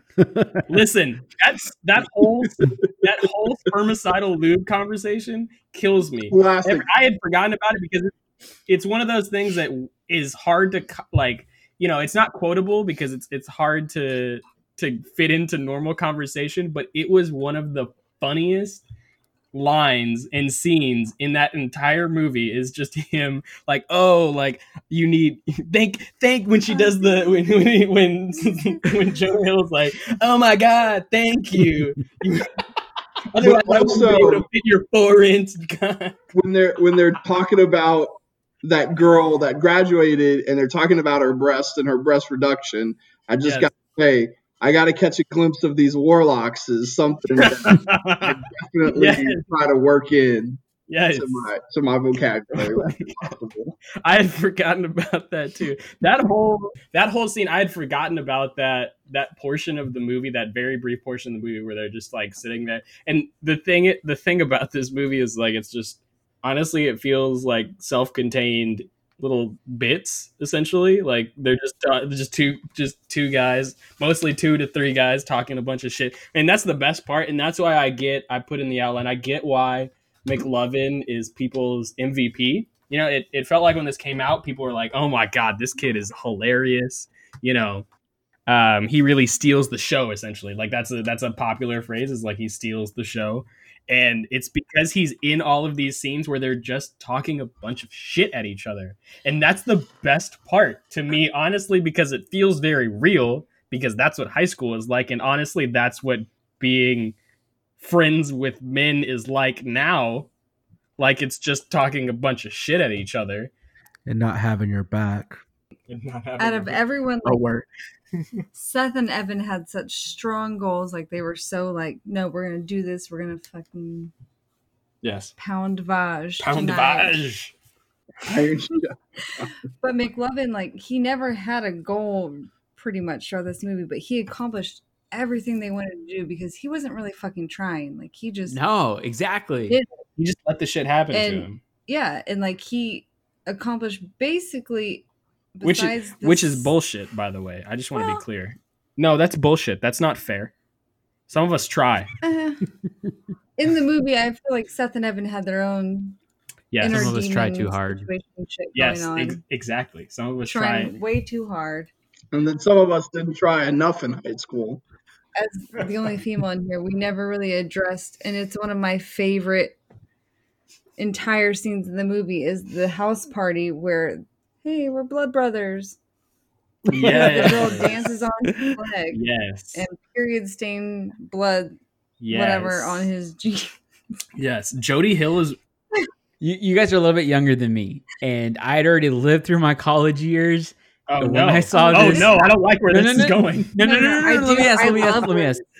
Okay. Tell me this. When I saw that scene in this movie, I thought, fuck, is that something that can really... happen? Because that never happened to me. And all I kept thinking was like, oh my god, that makes so much sense that that could possibly fucking happen. It never happened to me. Did it ever happen to any of you guys? Or girls? Since you're the only female on this.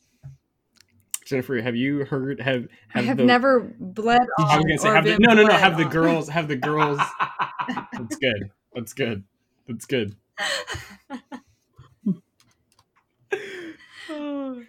Same, no. same. By the way, same. I have never bled on anyone. Just so is everybody clear. Pleading the fifth? What the fuck are we doing here?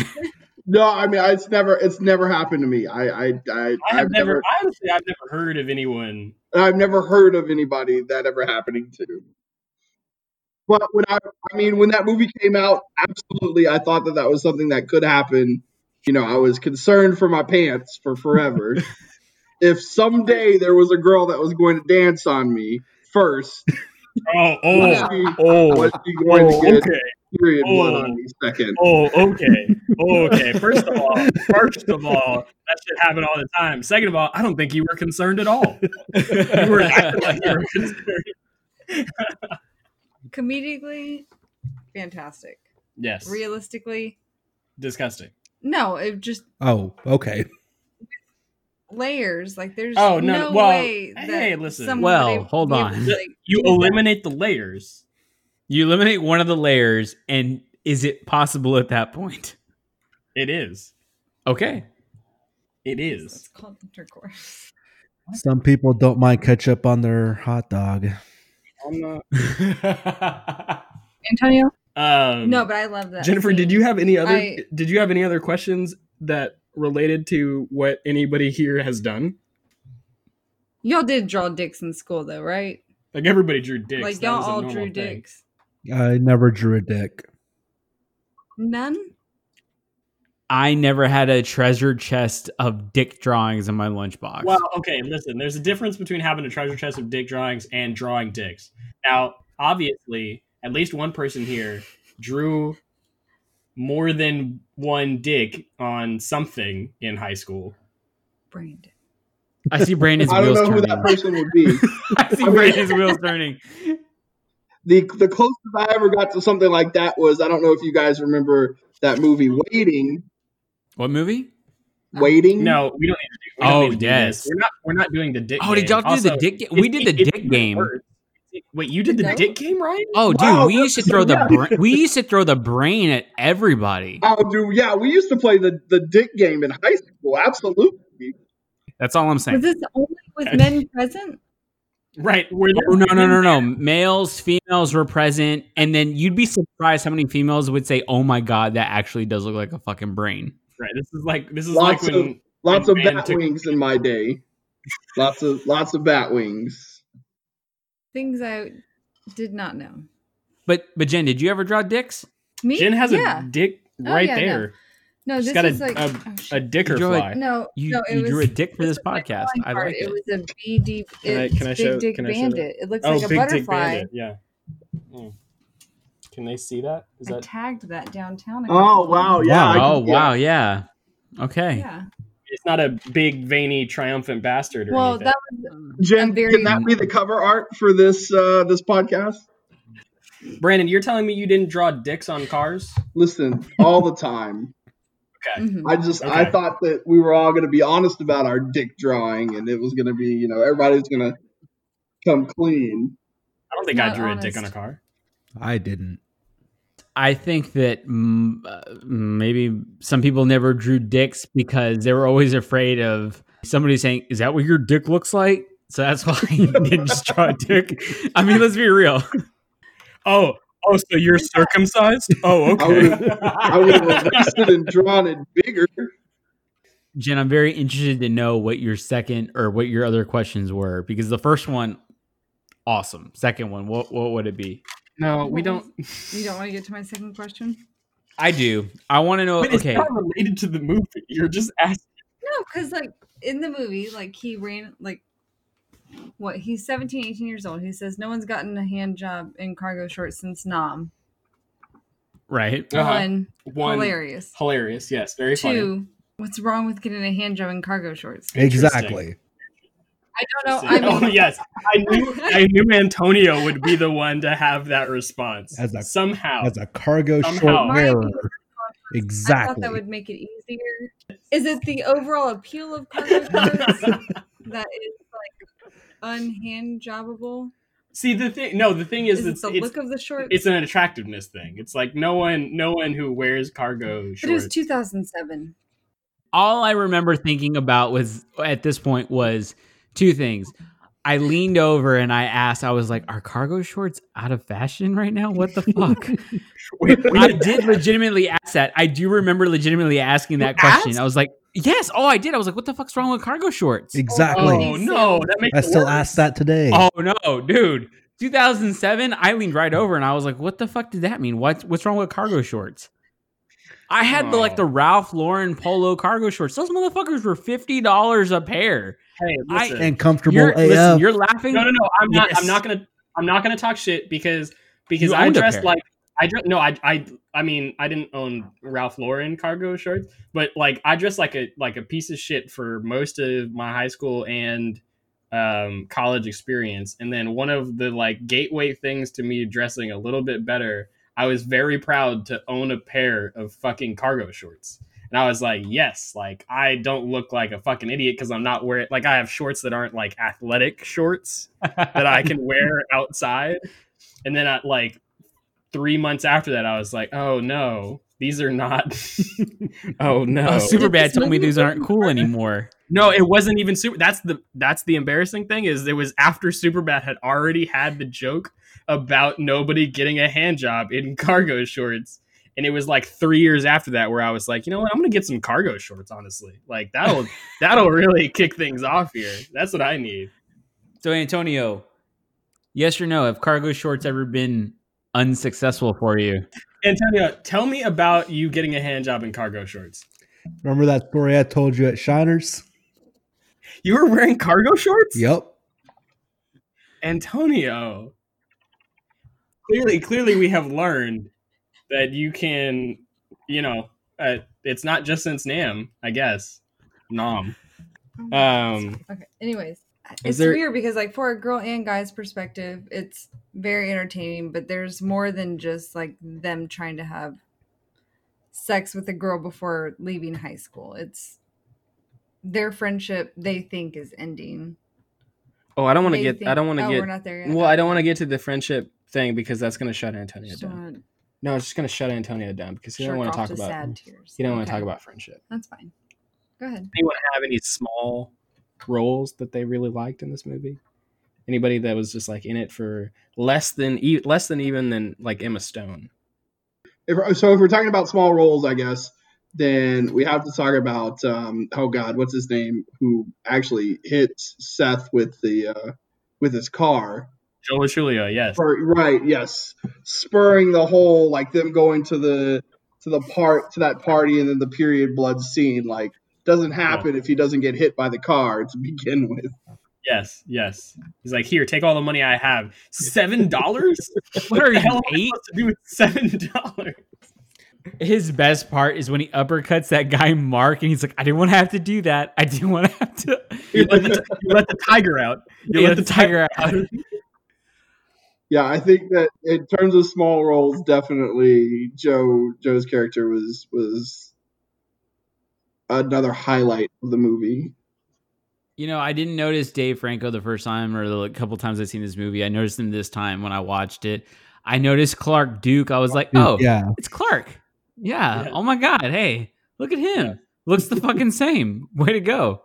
It really does. You know, I, I was I was doing a couple things while I was having this movie play in the background. I didn't see Danny McBride, but I know that he's in this movie.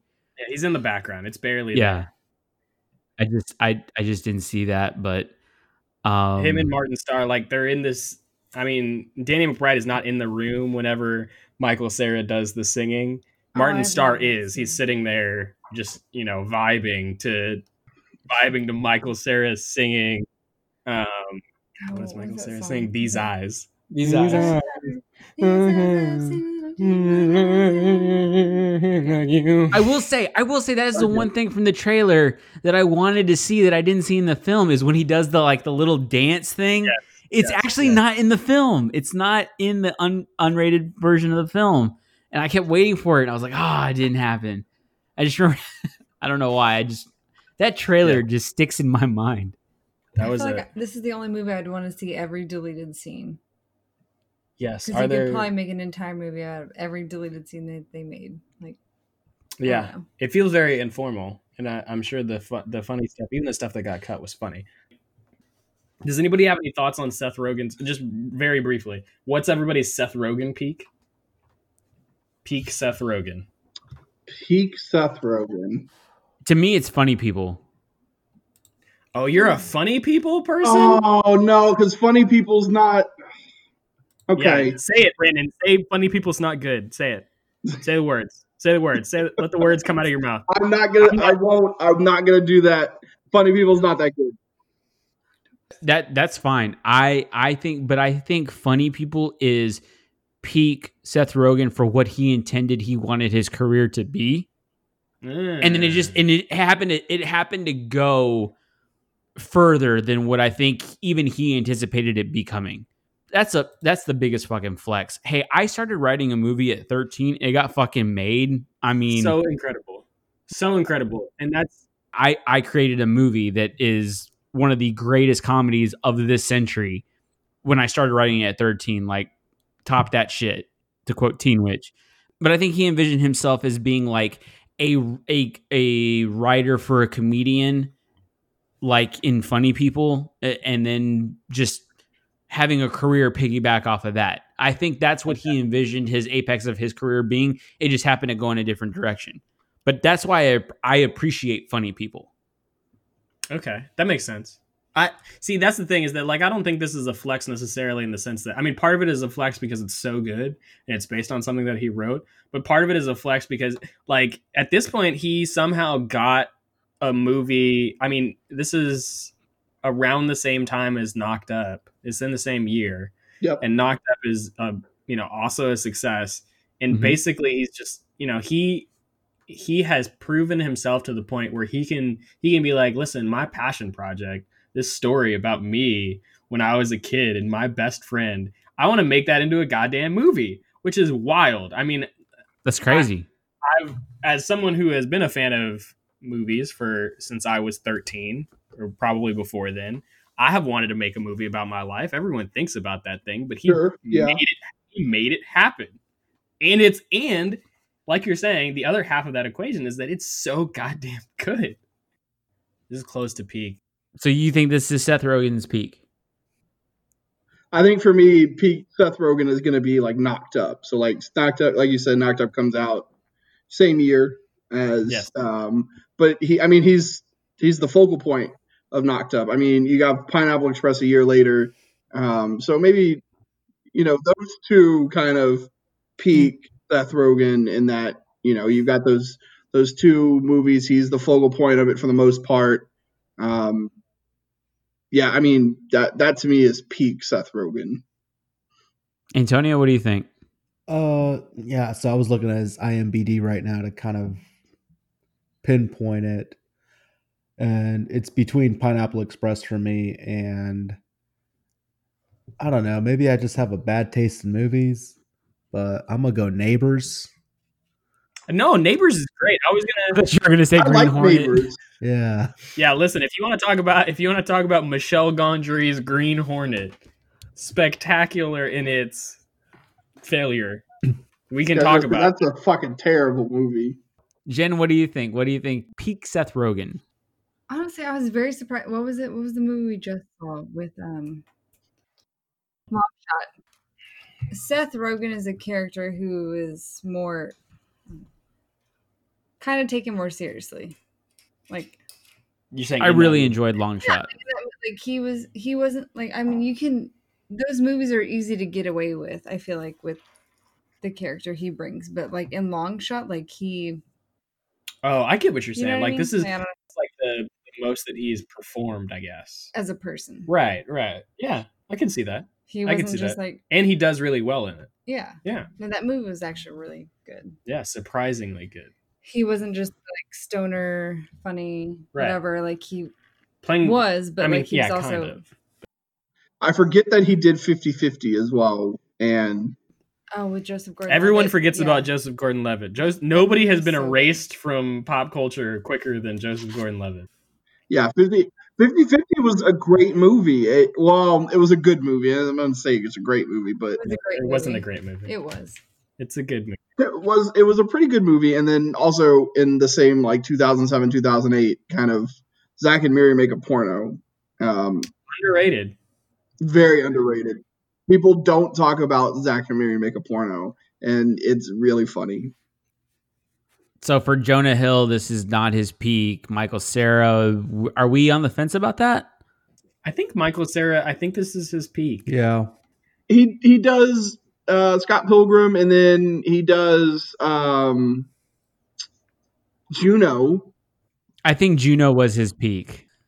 From two thousand seven to two thousand ten, Michael Cera does Superbad. He does Juno. He does Year One. He does he does Nick and Nora's Infinite Playlist. Are you are we standing are we standing for Year One on this podcast, Brandon? Year like, One is funny as shit, man. No, no. Yes, it is. Oh, watch it, watch it. Year One watch is funny as shit. Uh, but he does Youth and Revolt and then Scott Pilgrim. So I think like from two thousand seven to two thousand ten, like Michael Cera was was on a roll. Okay. Year One included. Christopher Mintz-Plasse, what do we think? Kick-Ass. Very funny and Kick-Ass. Uh, he also has uh, that. Oh God, what is uh, what is that one movie that he does? Uh, Grown Ups or Role Models? Role Models. Role Models is funny as shit. That's a that's a funny movie. We will we will at some point in our podcasting careers we will talk about Role Models. Fuck Paul Rudd. That's your little teaser.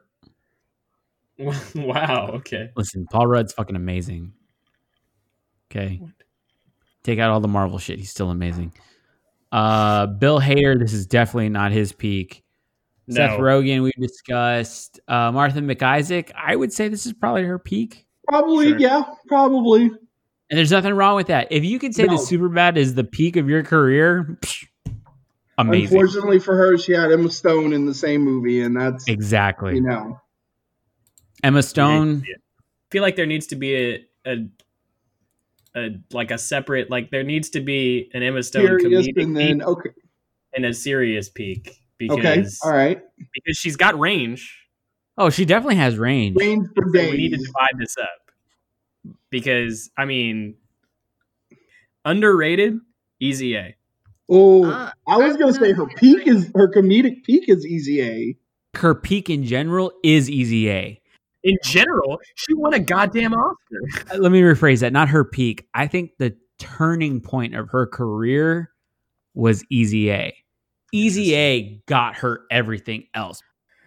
Obviously, you didn't appreciate her in Zombieland. I was going to say, we're going to talk shit about Zombieland.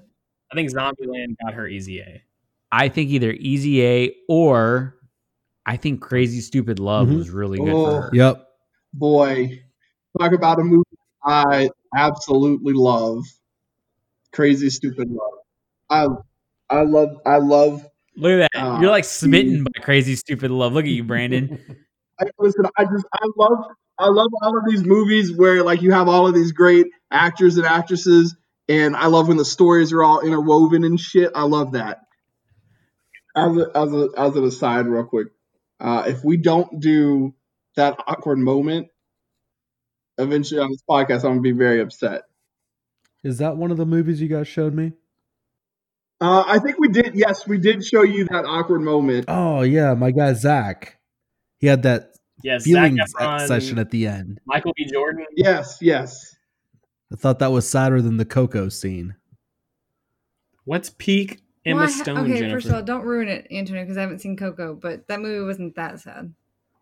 What, Coco? Oh well, Coco isn't that sad either. As a Mexican, Coco is sad. We're not doing this right now. Oh my God. Okay. Well. You're white and racist, so I don't know that you'll associate with it. Are you talking about me? Yes. Antonio? It sounded like he said you're he said white and racist. I think that only applies to one person here. All, he was talking about me or Brandon. You're still fucking white. That's still white. You can't be a minority Anyways, of I'd minority. Say Zombieland. Zombieland. Zombieland. Yeah. Pink. Because she was barely, comedic Emma Stone. I wouldn't say barely in Superbad. She was a decent part, but Zombieland, she right, she was there, thrived. Yes, yes. I feel like. Antonio, what do you think? Uh, I was kind of on board with you with uh, Crazy Stupid Love. Okay, okay. Jonah Hill, what is Jonah Hill's peak?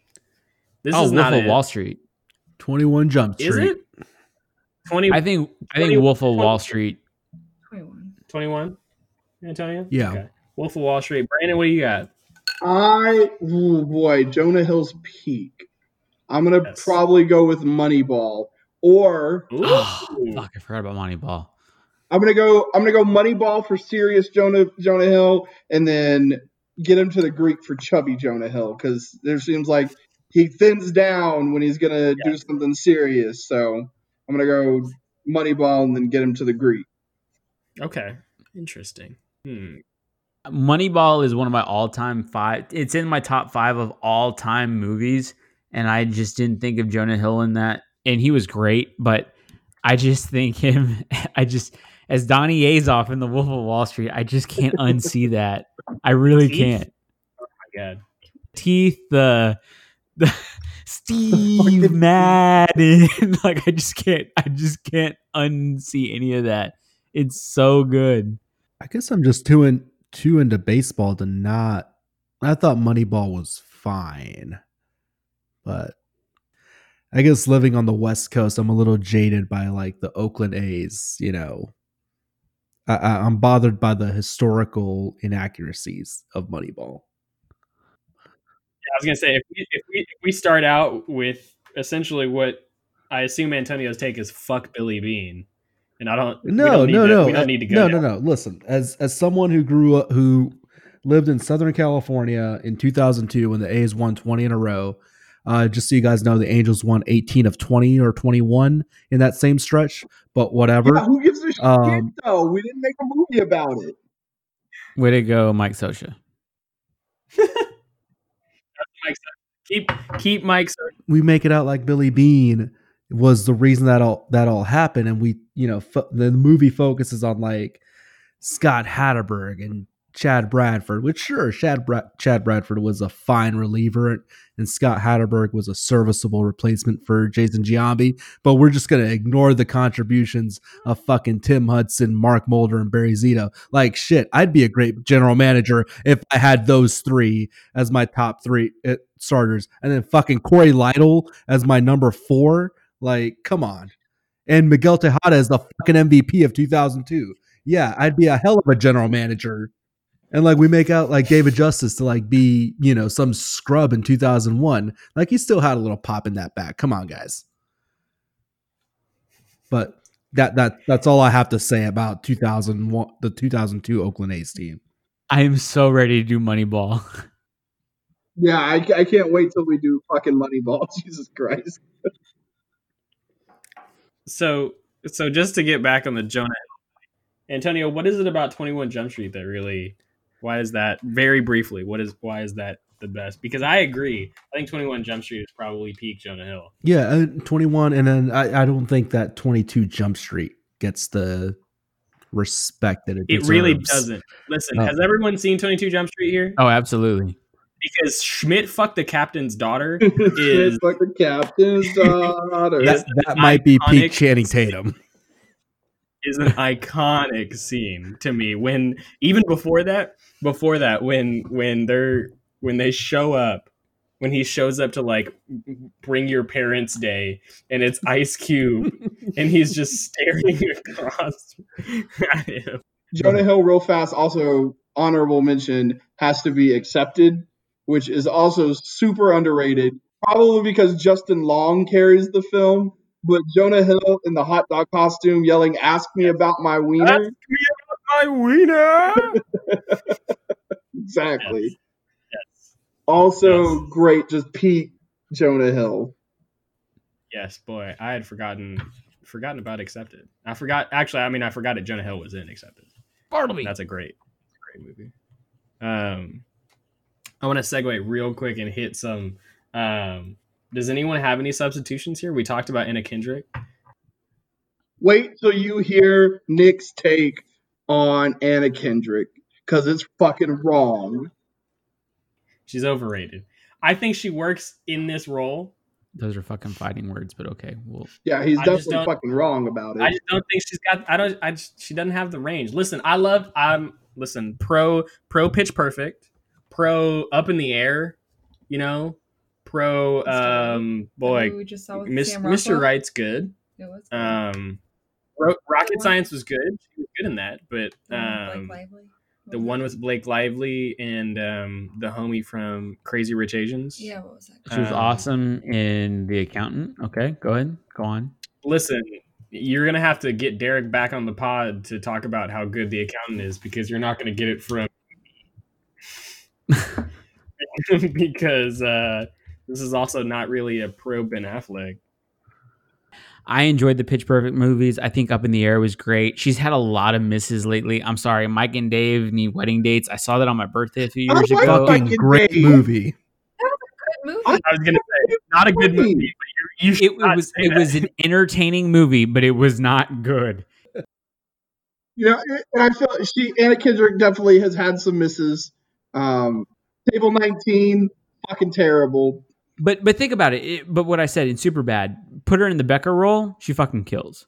Oh yeah, and sure. and it just adds to that. It adds to that lore of this movie being the movie that launched. Like, look at all these yes. careers it launched: yes. Emma yes. Stone, Jonah Hill, Michael Cera, so on and so forth. So the the only replacement I had on mine was, I think I said I would replace Bill Hader with Rob Riggle. That's a hard no on my part. No, okay. Uh, do you have a wait? Oh, do you not like Rob Riggle? I no, I actually really like Rob Riggle. I just, if you had asked me this a couple years ago, rewatching this movie, I would have said, yeah, oh, absolutely, put Rob Riggle in there. But now, after my appreciation for Bill Hader and in watching the the series Barry, I'm like, oh man, you gotta you gotta leave Bill Hader in there. That's that's I, peak Bill. Hader. I feel like you, and that sounds bad, but I feel like you could almost replace Seth Rogen's with who character. I don't know yet, but he was directing and doing all this shit. Like, he didn't direct or whatever he did. I don't know. Wrote but it like, yeah. yeah, it was his movie. But like, I think Bill Hader did great. I think it's weird for him to be in his own movie. Like, not weird, but like, I think you could put in. Right. His role know, is the I'm most replaceable though. Is what you're, you what put you're in thinking. Danny McBride. Actually, Ryan, what the fuck? I love me some Danny McBride. I swear to God, he's fucking underrated. Right as the other cop would have been good. I could see it. I, I could see it. Danny McBride, like, no, put two thousand eleven Danny McBride, like, after first season of Eastbound and Down, put him in that yeah. role, and you're. This is a completely different movie, but it's awesome. But he doesn't. Then he doesn't play the like new cop role. You'd have to. You'd have right, to rewrite. Right. You know, something would get rewritten there. Yeah, you might have yeah. to swap those two spots. I think oh, that boy. was the only thing that was. Not That'd that I didn't love everything that happened in Superbad, but the most, I guess, unrealistic uh, amongst most of it, but was Seth Rogen as a cop. Interesting. Bill Hader, I can see him as a cop, right? But being like oblivious as he was. Hmm. Or not, because they knew he was underage. They just wanted to right. relive wanted to their youth. A, right, right, right. Because right. men, I don't know. But one of the best jokes in the movie actually is because of Seth Rogen when he's like, oh, you look like me. Okay, so an African Jew. It's like peak Seth Rogen right there in the writing. Yeah, and you could tell you could tell that that was um, improvised because Bill Hader breaks. Oh, absolutely. Like, Bill Hader laughs whenever he says we're looking for an African Jew because he does not expect him to say that. That's and that's fantastic. In a in a hoodie, okay, okay, all right, all right. Good luck on your veterinary exam. Which and I, I feel like the uh, the the the liquor store clerk. She I feel like she's in a bunch of Judd Apatow movies, but that's pretty much it for her career. Like, I, I can't remember seeing her in anything else, but I feel like she's, if I'm not mistaken, I think she does um, uh, forty-year-old Virgin. I know she's in, shit, she's in, like, a bu- I feel like she's in a bunch of just, like, those types of, like, the Judd Apatow movies. Um, right. And hmm. then we just kind of don't see, we don't, I mean, I don't think she's done anything else after... It's just like, hey, yeah, she was in she was in forty-year-old Virgin. She was in This Is forty. She was in um, Step Brothers. She was uh, she was one of the the uh, they were trying to sell the house, and she was one, yes, one of the buyers. Yeah, I remember the funky fresh lawn for you and your homeboys to play on. Yeah. So what else you got for us, Nick? Uh, I don't know. Is there anything else that you guys, are there scenes? Are there quotes? Are there bits? At scenes, uh, is that scene where Evans, where he finally gets to the party and they're all telling him, oh, Becca's, you know, been talking about you all night and blah, blah, blah, you know, and he's like, oh, really? Has she just been talking about how great of a guy I am? It's like, nah, she, you know, more or less just like wants to fuck you. And he's like, oh, well, she's drunk, you know, that wouldn't that be amore? It's like, not if you're drunk too. And so that scene where he's kind of in the bathroom, just like trying to get drunk and like hyping himself up It's just like, you know, but I have definitely been in the restroom inebriated no, I, and absolutely. been like, all right, once you get out of here, you're going to go do this. Listen to me. You listen to me. You're the man. And you're hyping yourself you up in that bathroom, you know, to do whatever it is you're going to do. Like, maybe you're going to make that move. You're, you're pulling a Cruel Intentions and looking yourself in the mirror saying, get it together, you pussy. More or less. And so as I was rewatching this movie earlier this week, I was like, yeah, I have been there before. I feel you, Evan. My guy. My guy. Brandon, you got any scenes, any quotes, anything that didn't get brought up that you want to talk about? People don't no. forget. People don't forget. That's your that's your that's your takeaway. People that don't forget. was that I mean the scene with Dave Franco uh, is I mean if I think that if anything has been quoted more over the years, I think people don't forget is Yes, for, for yes. Absolutely. One of those things that uh, that that gets brought up a lot. Um, yeah, that. What do, you, what do you take away from? What do you take away from this movie? I mean, obviously, I'm gonna I'm gonna cut you off from me asking you this question because I'm going to take t- take some of these things. I took a hell of a lot of quotes to incorporate into my own friendships away from this movie.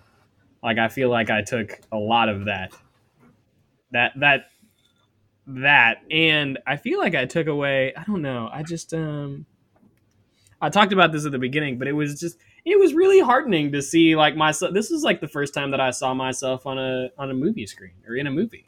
It was weird. I don't, I representation as far as like a personality thing wasn't a thing. I hadn't, I hadn't really seen that in a movie before this. And it was like, oh shit. Like, People people are making movies about things that I'm going through. That's pretty dope. Brandon, what did you take away from this movie? I think, to me, at the end of the day, it's just it's it's a great friendship movie. Um, I feel like there's there's a lot of there's a lot of those that get made, but I think that Superbad was special in that it was a it. Perfect. It's it's the perfect time. It's it's. I'm in high school. I have friends in high school. You know, we're coming up to that point where a lot we're going off to college and we're going off to different colleges and we're also going off to do other things and um, we're not always, you know, this point in our lives. It, it just it, it resonates for me because, you know, this this one day in their high school lives was probably it, it felt. very important to them, and I, I think to me this movie ultimately, you know, like just it just it it's so nostalgic. It just makes me think of high school and, you know, all of the good times that we had in high school and slightly after high school too.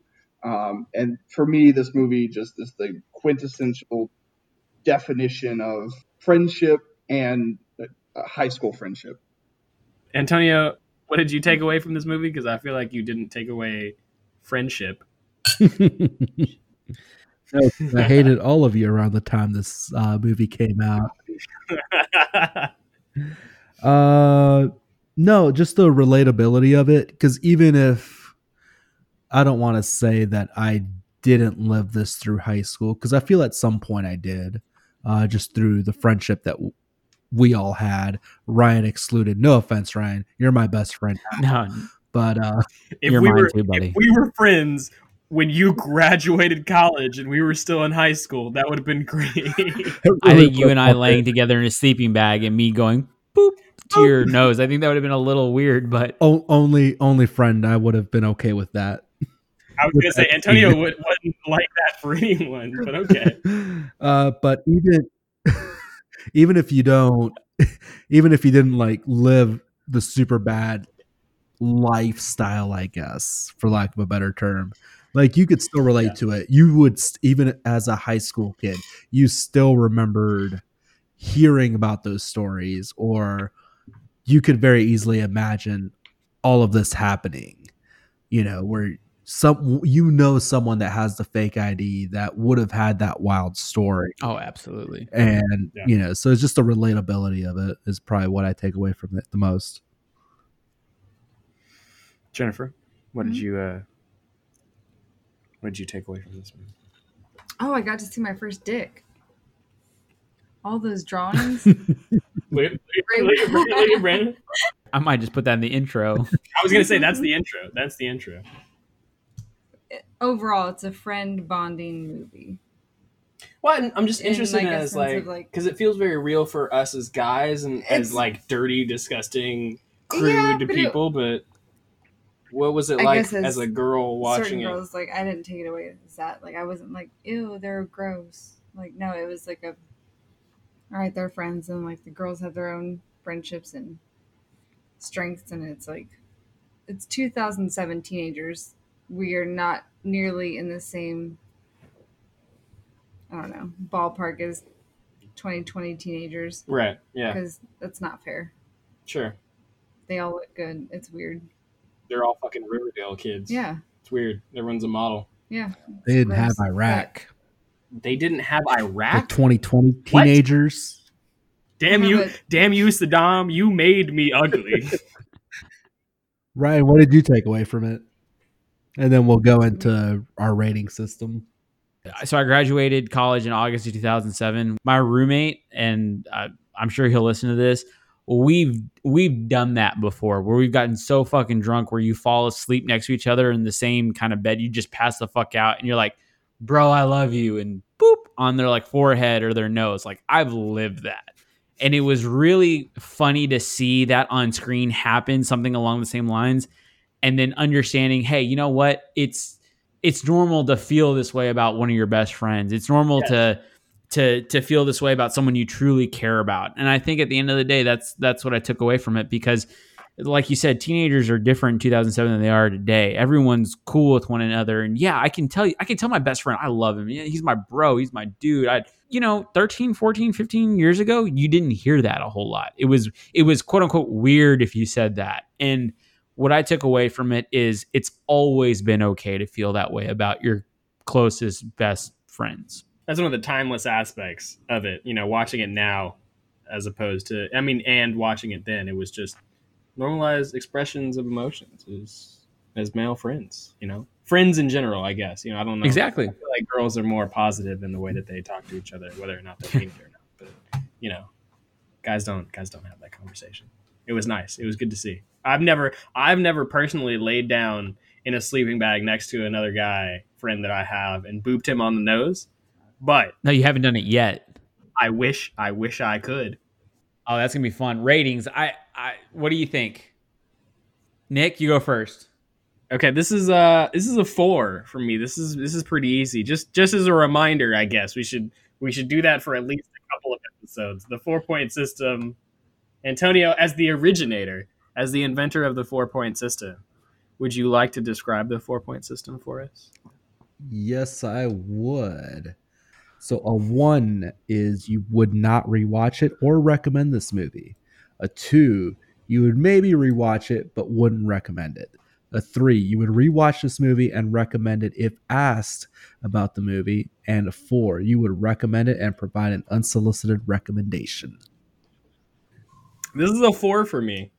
I don't mind giving this an unsolicited recommendation at all. It's one of the funniest movies. You know, we talked about it. It's it's me, and it is it is my pick for coming of age comedy.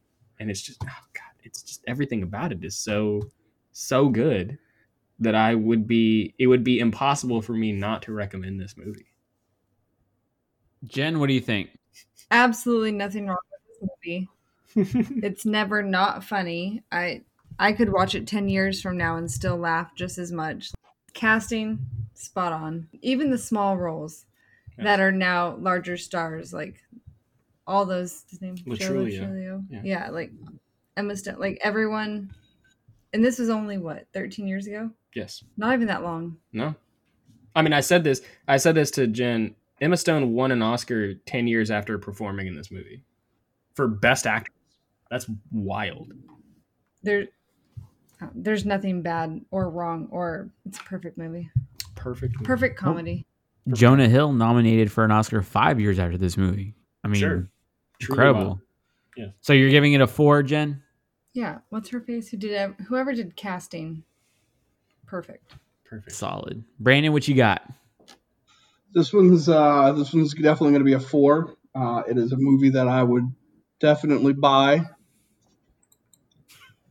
Antonio, on your uh, on your amazing rating system, what do you got this as? Okay, so I'm going to say to for Brandon's scale, it's a buy because that's the only way I was able to watch it this week because it wasn't on Netflix or Hulu unless you had the Showtime add-on. And luckily I had it on D V D, so I was able to watch it. So it's a buy. Well, let's say two thousand seven to two thousand fifteen, Antonio would have rated it a four. two thousand sixteen and on, I'm going to say it's a three because I need to know my audience. I was speaking with my coworkers. I told them that I had rewatched Superbad this week, and they talked about how, how much they loved the movie. And then I, they, at the same time, unsolicited, said if they redid that movie within the last three years, it probably wouldn't be as successful as it is. So because it would depend on who I'm speaking with, I'm going to say it's a three in twenty twenty. For me, it's a, it's a, like I, I, I can't sum it up any better than I put it in the, in the outline. It's a solid four. Solid cast, solid dialogue. You will laugh your ass off starting from scene one all the way until the very end. So, Jen, Fogel, Evan, Seth, you got to marry one, fuck one, kill one. Go. Ooh, interested. I'm interested in that answer. Well, do I get my answer? Yeah, you got it. Do you have it already? Do you have it already? Are you? Uh, yeah. Are you? Are you good? Yeah. Okay. What do you got? We'd marry Evan, fuck Fogel, and kill Seth. Interesting. Wow. wow. Okay. Interesting. I mean, okay. the marry the marry part is easy to me, but what did you say, Antonio? Makes sense. Yeah. If okay. I were to swing okay. that way, yeah, I would. No, for him, he'd do that. Yeah, you do that. Okay. If I were to swing that way, yeah. Blood no, brothers. I mean, I'm I'm fucking Seth, I guess. I don't know. Blood brothers. I don't know, Brandon. Brandon, who are you? Who are you fucking? Uh, probably, probably fucking Seth, marrying Evan, killing Fogel. Yeah. I'm with Brandon. I got, I got Brandon all the way. I got. That's what I'm talking about.